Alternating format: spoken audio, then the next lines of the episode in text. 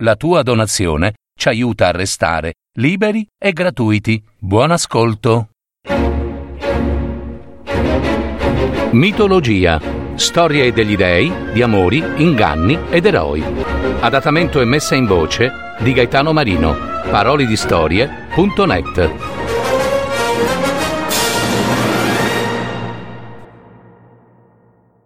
Prometeo, il benefattore dell'umanità. Prometeo, il cui nome significa colui che prevede, fu il più intelligente tra tutti i titani, ovviamente dopo Zeus. Prometeo era cugino di Zeus, in quanto figlio del titano Giapeto, fratello di Crono. Sua madre appare di incerta provenienza e nome. A volte la si identifica con Asia o con Climene, entrambe figlie di Oceano. Prometeo ha diversi fratelli, tra i quali Epimeteo, detto il maldestro e sprovveduto, proprio l'opposto di Prometeo, e con il quale stava sempre in disaccordo. Vi sono poi Atlante, Menezio e altri ancora. Prometeo fu tra quelli che assistettero alla nascita di Atena dalla testa di Zeus, e la dea stessa gli aveva insegnato l'architettura, l'astronomia, la matematica, la medicina, l'arte di lavorare i metalli e i segreti della navigazione. Secondo alcuni, Prometeo passa per aver creato i primi uomini, modellandoli con la creta, e di cui divenne il benefattore. Ma, ahimè, purtroppo la sapienza trasmessa da Atena non fece di lui un vero saggio. Anzi, a volte, proprio da questo sapere, il titano si comportava in modo prepotente e petulante, lodandosi in modo eccessivo. Ed infatti, anche lui ebbe modo di sperimentare il famoso proverbio, e cioè chi si loda si imbroda. Prometeo fu così orgoglioso e superbo che si divertiva, o almeno ci provava, ad ingannare persino Zeus, come se il Dio onnipotente non sapesse e non vedesse. Una volta, sempre in favore degli uomini, a Mecone, durante un sacrificio, Prometeo aveva diviso un bue in due parti. Da una parte aveva messo sotto la pelle la carne e le viscere, che aveva rivestito col ventre dell'animale. Dall'altra parte aveva sistemato invece le ossa, prive della carne, ricoprendole di lardo. Dopo aver messo sul fuoco le due parti, invitò Zeus a scegliere la parte che preferiva. Il resto sarebbe dovuto andare agli uomini. Zeus, che già sentiva il profumo dello sfrigolio al fuoco del grasso bianco, scelse proprio quella parte delle ossa prive della carne, di cui però già sapeva l'inganno ordito dal cugino.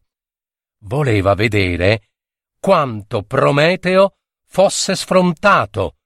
Perciò, quando fece finta di scoprire che quella parte scelta nascondeva solo ossa, fu invaso da un grande rancore contro Prometeo e se la prese pure contro i mortali, che erano stati i favoriti. Così, per punirli, decise di non inviare più il fuoco sulla terra. Si tornava così ai vecchi tempi. Niente fuoco, niente cibo arrosto, niente feste, solo freddo e desolazione. Allora Prometeo volle soccorrere ancora una volta gli uomini. Rubò i semi del fuoco alla ruota del sole e li portò sulla terra nascosti in un gambo di ferola. Altri narrano che il temerario e astuto Titano avesse sottratto un tizzone di fuoco dalla fucina del dio fabbro Efesto. Comunque fosse, Zeus si infuriò assai e non poteva più sopportare che un suo inferiore, seppure cugino, disubbidisse ai suoi ordini e che soprattutto lo ingannasse in quel modo spudorato. C'era bisogno di una lezione che servisse da ammonimento e dolore per tutta l'umanità. E così fu.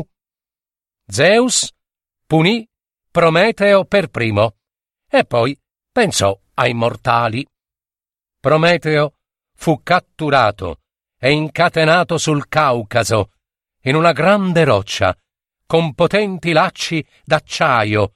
Subito dopo, il Divino Supremo inviò un'aquila immensa, nata da Echidna e da Tifone, perché gli divorasse il fegato, che di notte ricresceva e di giorno tornava a servire come pasto del rapace, e infine giurò sullo Stige, il fiume sacro dei morti, di non staccare mai Prometeo dalla roccia.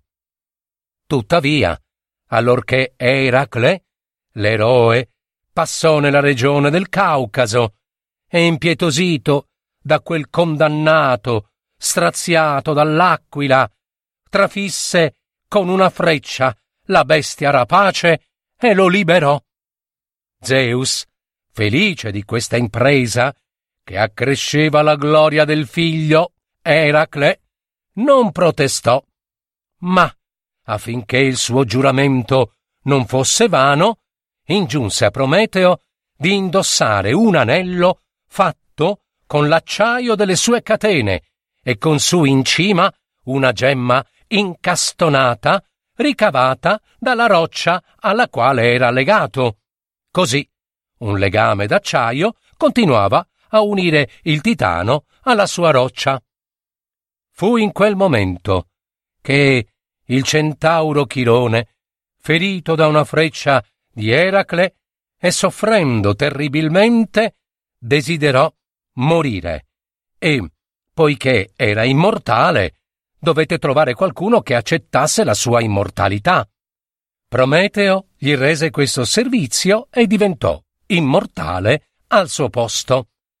Zeus accettò la liberazione e l'immortalità del Titano, tanto più che egli stesso gli aveva reso un grande servizio, rivelandogli un antico oracolo, secondo il quale il bambino che egli avrebbe avuto da Teti, dea del mare, sarebbe stato più potente di lui stesso e, una volta adulto, lo avrebbe spodestato.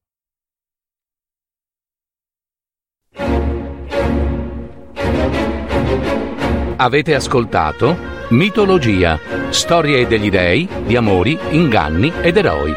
Adattamento e messa in voce di Gaetano Marino. www.parolidistorie.net